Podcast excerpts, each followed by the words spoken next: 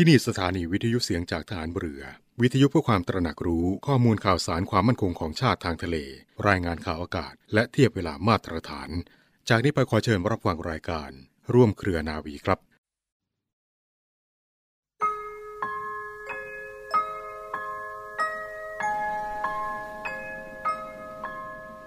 ข้าราชการผู้ปฏิบัติบริหารงานของแผ่นดิน จะต้องตระหนักรู้ตระหนักแน่ในการสละ อันได้แก่สละสำคัญสองประการ คือ สละเพื่อประโยชน์ส่วนรวมที่ยิ่งใหญ่ และเหนือกว่าประโยชน์ส่วนตัวประการหนึ่ง กับสละความคิดจิตใจที่ต่ำทรามต่างๆ อีกประการหนึ่ง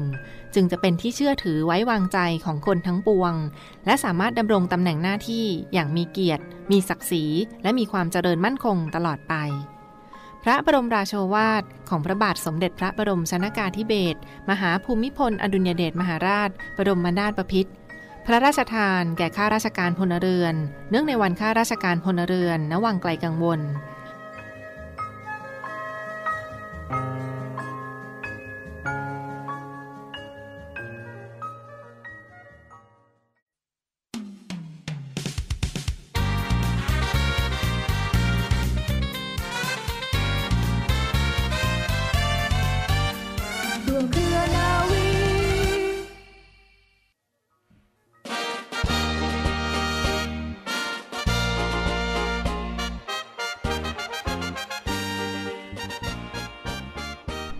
วัสดีคุณผู้ฟังทุกท่านค่ะ ขอต้อนรับคุณผู้ฟังทุกท่านเข้าสู่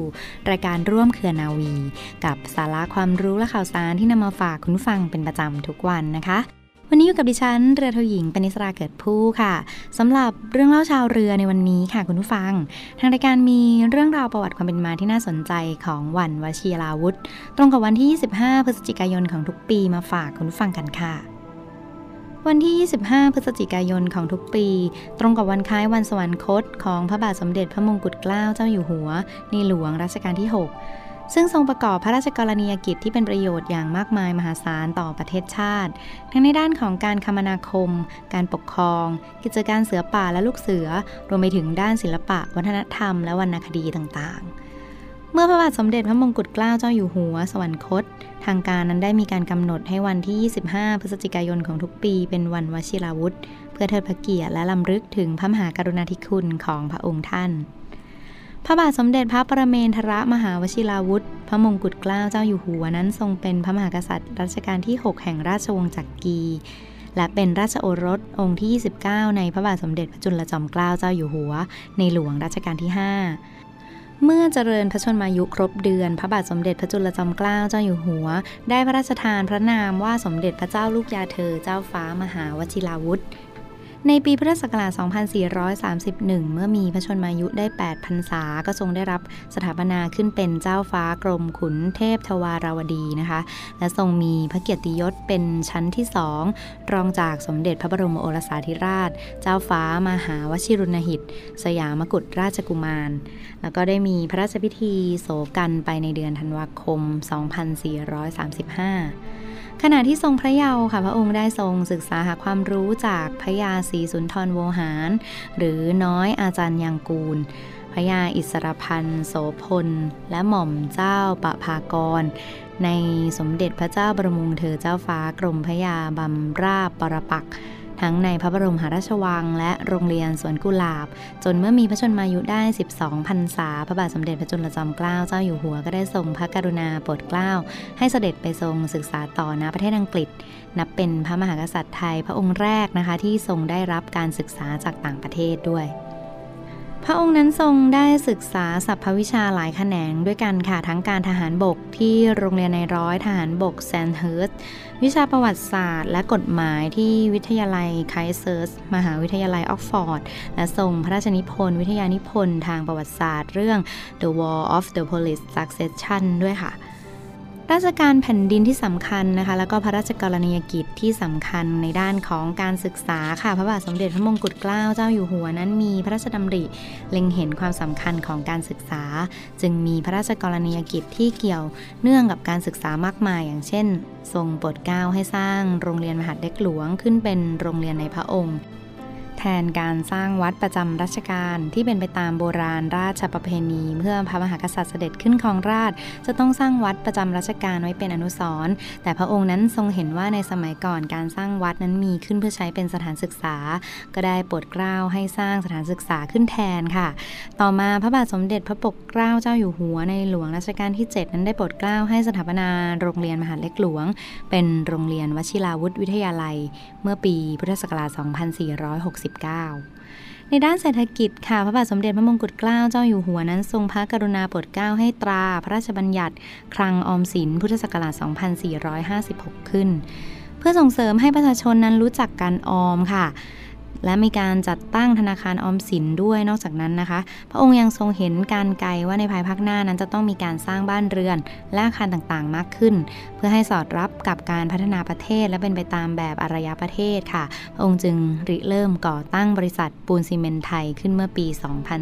2459 ด้วย ในด้านของการแพทย์และการสาธารณสุขค่ะคุณฟัง ในปีพุทธศักราช 2455 นะคะพระบาทสมเด็จพระมงกุฎเกล้าเจ้าอยู่หัวก็ได้ทรงพระกรุณาโปรดเกล้าโปรดกระหม่อมให้จัดตั้งวชิระพยาบาล และโรงพยาบาลจุฬาลงกรณ์ขึ้น อีกทั้งยังทรงเปิดสถานสาวภาในปีพุทธศักราช 2465 เอาไว้รักษาคนที่ถูกสัตว์ร้ายกัดด้วยค่ะ ด้านกิจการเสือป่าและลูกเสือค่ะ ได้มีการ ตั้งกองเสือป่าขึ้นเมื่อวันที่ 6 พฤษภาคม 2454 นะคะ มีจุดมุ่งหมายเพื่อฝึกอบรมข้าราชการพ่อค้าคาหบดี ให้ได้รับการฝึกหัดอย่างทหาร เพื่อให้เป็นราษฎรที่เข้มแข็ง มีคุณภาพและส่งเสริมความสามัคคี โดยเหล่าเสือป่านั้นจะมีหน้าที่ในการรักษาความสงบทั่วไปในเมืองขณะเดียวกันก็ได้ทรงก่อตั้ง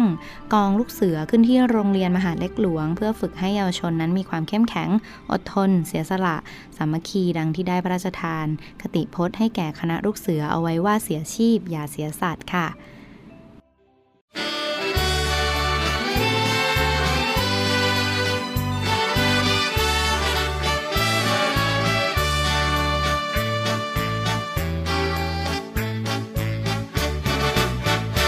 ปากเป็นเอก เลขเป็นโท เลขเป็นโทโบราณว่า หนังสือตรีมีปัญญา เอ่ยไม่เสียลา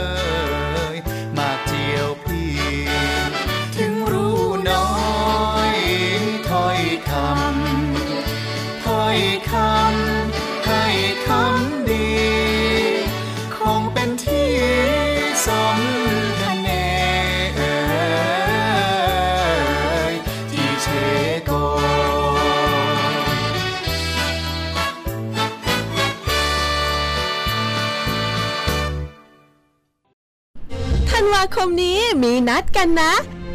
นัดกันมางานมหกรรมรื่นเริงการกุศลยิ่งใหญ่แห่งปี งานกาชาติประจำปี 2565 นัดมาสอยดาวชิงรางวัล ซื้อสลากกาชาติ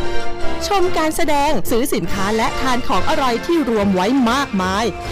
8-18 ธันวาคมนี้ งานกาชาติที่สวนลุมพินีและ w w w งานกาชาติ .com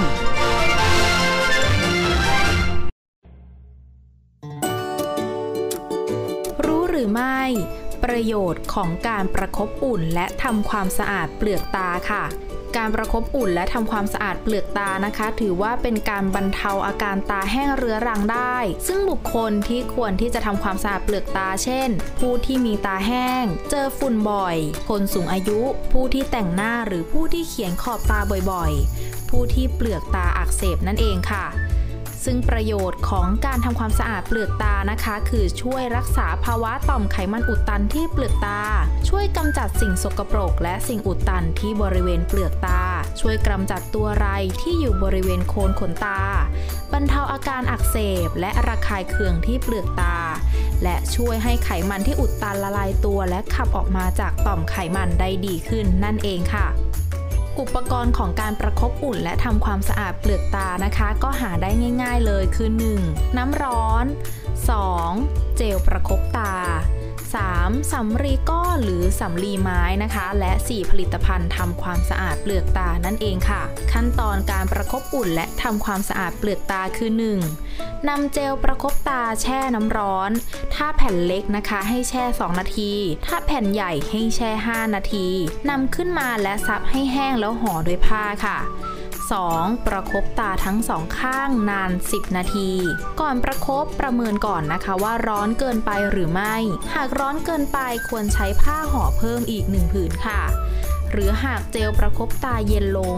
ควรนำมาอุ่นร้อนและประคบต่อจนครบเวลาค่ะ ข้อที่ 3 ล้างมือให้สะอาด หลังจากประคบตาทั้งสองข้างเสร็จแล้วนะคะ และ 4. ทำความสะอาดเปลือกตา หากเป็นแบบโฟมให้กดโฟมจากขวดใส่สำลี หรือสำลีก้อน ถ้าเป็นแบบแผ่นนำแผ่นเช็ดทำความสะอาดเปลือกตา พับบนนิ้วชี้ข้างที่ถนัดค่ะ วิธีการเช็ดเปลือกตานะคะ คือมองขึ้นด้านบน ใช้มือดึงเปลือกตาล่าง มืออีกข้าง้างเช็ดขอบตาจากหัวตาไปที่หางตากลับไปกลับมา 4 ครั้งค่ะ วิธีการเช็ดเปลือกตาบนคือมองด้านล่าง ใช้มือดึงเปลือกตาบน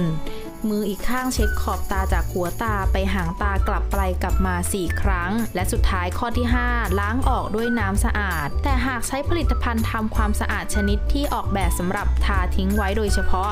อาจไม่จำเป็นต้องล้างออกค่ะสำหรับท่านใดนะคะที่มีปัญหาตาแห้ง ลองนำวิธีนี้ไปใช้กันดูค่ะ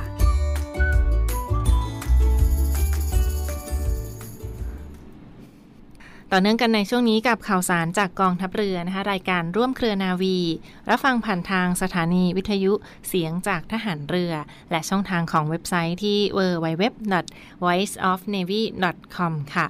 มากันที่อีกหนึ่งข่าวสารประชาสัมพันธ์มาฝากคุณฟังกันในช่วงนี้นะคะ ในส่วนของนักเรียนจ่าทหารเรือ ประจำปี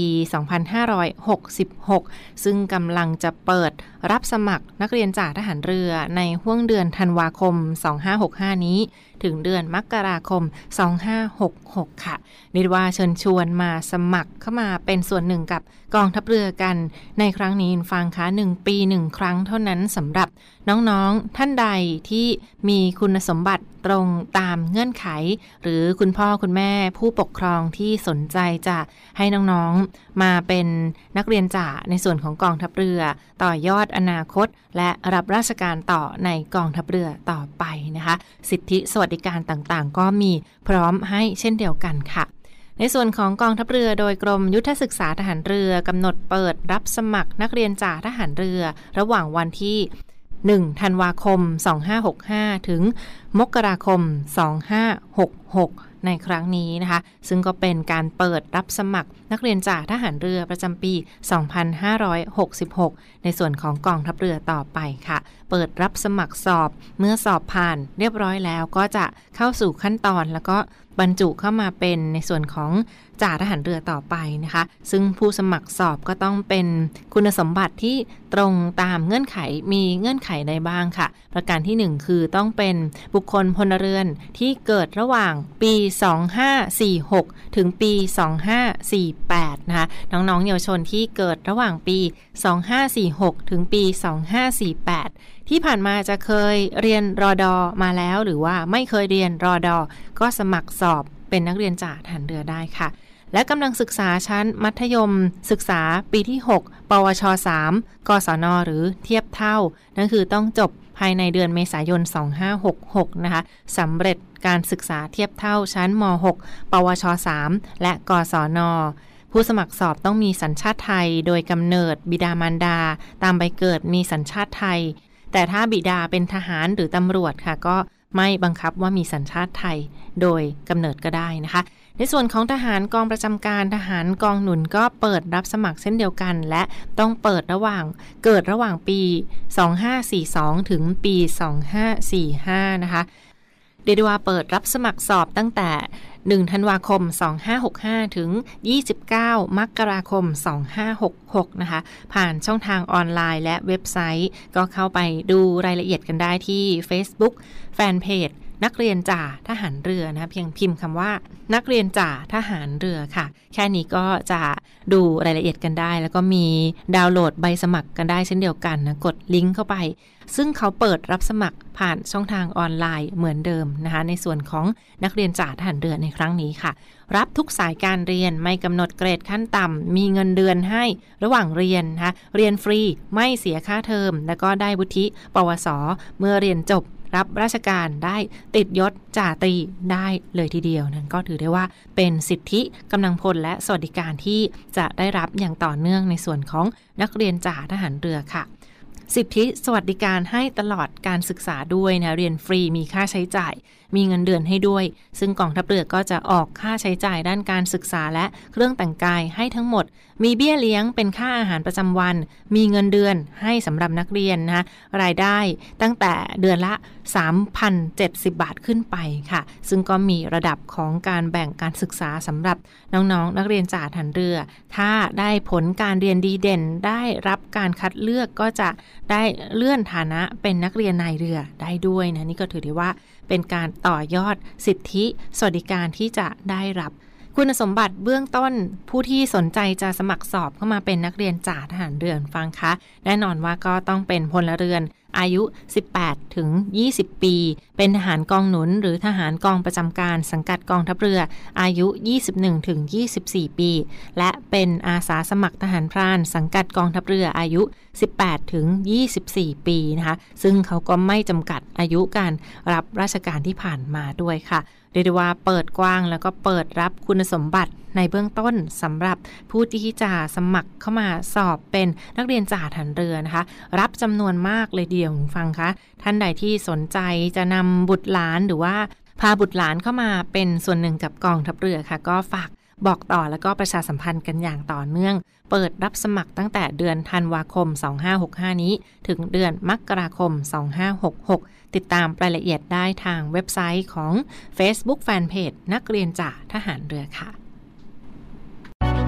กองทัพเรือขอเชิญร่วมชม รวมส่งกำลังใจไปเชียร์ทัพนักกีฬาของแต่ละหน่วยกีฬาในกองทัพเรือ ที่จะทดสอบความแข็งแกร่งกับ 36ชนิดกีฬา และกีฬาทหารเรือ ที่หาชมได้ยากในการแข่งขันสัปดาห์กีฬานาวี ประจำปี 2565 วันที่ 23 ถึง 30 พฤศจิกายน 2565 ณ สนามกีฬาราชนาวีกิโลเมตรที่ 5 อำเภอสถิต จังหวัดชนบุรี วันที่ 23 พฤศจิกายน เวลา 14นาฬิกา30 นาทีพิธีเปิดการแข่งขัน ชมการแสดงต่างๆ ประกอบด้วย เพชรแห่งท้องทะเล การแสดงมินิคอนเสิร์ตจากกองดุริยางทหารเรือ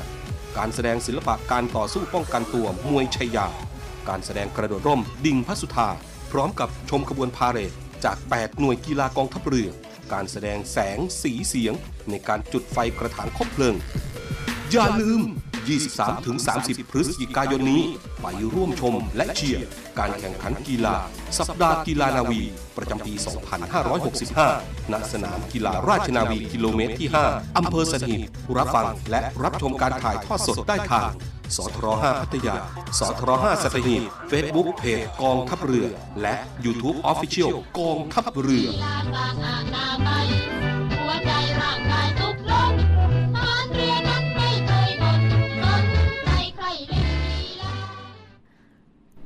และปิดท้ายกันที่อีกหนึ่งข่าวสารกิจกรรมมาเชิญชวนเดินวิ่งการกุศลกันฟังคะ ในส่วนของกิจกรรมเดินวิ่งเพื่อรณรงค์ส่งเสริมคุณธรรม ไม่ทำไม่ทนไม่เฉย รวมไทยต้านภัยโกง นั่นเองค่ะ แนวคิดในครั้งนี้ก็เป็นกิจกรรมเนื่องในวันต่อต้านคอร์รัปชันสากล ในส่วนของประเทศไทยนะคะ ซึ่งก็กำหนดจัดกิจกรรมในวันที่ 27 พฤศจิกายนนี้ ในส่วนของสำนักงานคณะกรรมการป้องกันและปราบปรามการทุจริตแห่งชาติหรือปปช ในครั้งนี้ค่ะ กิจกรรมเดินวิ่งการกุศลรณรงค์ส่งเสริมคุณธรรม เนื่องในวันต่อต้านคอร์รัปชันสากลประเทศไทย หรือกิจกรรม Good Guy Run